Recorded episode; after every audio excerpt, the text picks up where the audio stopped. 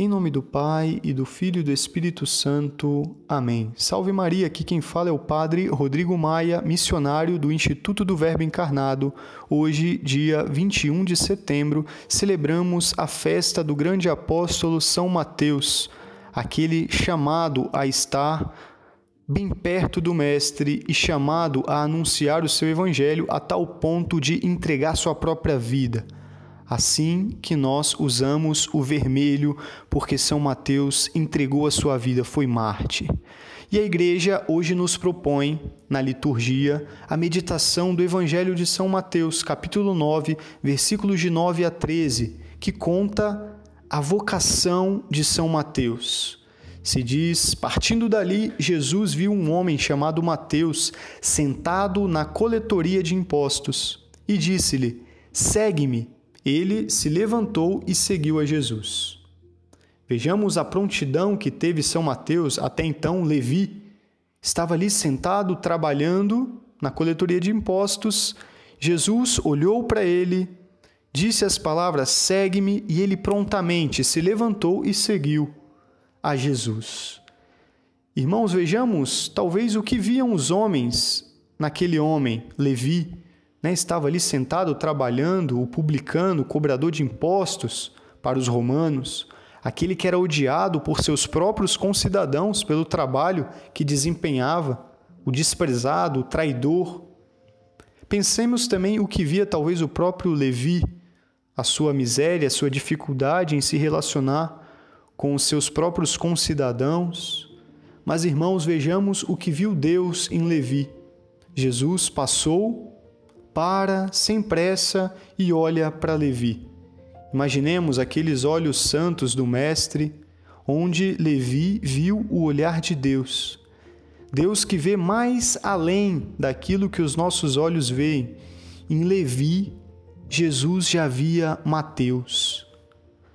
Portanto, além das aparências, além dos nossos pecados, dos nossos fracassos, da nossa indignidade, Jesus consegue enxergar algo que só um Deus, só alguém que é santo consegue enxergar. Algo que não é acessível aos homens e talvez nem a nós mesmos. Vejamos quantos contrastes nesse sentido nos são apresentados no Evangelho. Jesus diz que aqueles que precisam de médico são os doentes, não os que têm saúde. Jesus contrapõe: quero misericórdia e não sacrifício. Eu vim para os pecadores e não para os justos. Caríssimos, esse é o Mestre que passa e olha para nós e nos chama com as nossas misérias. Né? Parece muito contrastante a missão e a nossa condição mas Jesus está também a olhar para nós, está também a nos chamar. Ele vê muito além do que nós vemos. Dizia São José Maria Escrivá: é a espera de um Deus que ama os homens, que nos procura, que nos quer tal como somos, limitados, egoístas, inconstantes, mas com capacidade para descobrir seu infinito carinho e nos entregarmos a Ele por inteiro. Irmãos, talvez até agora nós estejamos também sentados no nosso banco, no nosso trabalho, desempenhando o nosso ofício, procurando ser felizes do nosso modo, acumulando tempo, acumulando bens para nós mesmos. Talvez estejamos sendo incapazes de dar-nos aos outros, estejamos cansados dos dias que passam, sem querer nos atrever a correr algum risco em outras palavras, estamos vivendo de um modo egoísta. Jesus, que transformou um cobrador de impostos num servo, em seu amigo íntimo, também pode nos transformar, pecadores que somos, em filhos de Deus, em seus amigos íntimos. Isso é um apóstolo, alguém que é chamado a compartilhar momentos de intimidade com Jesus.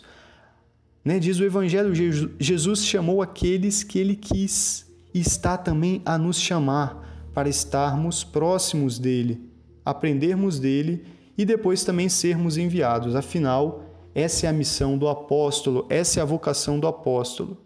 Enviados para fazer ainda mais amigos de Jesus, Tal é o convite para nós.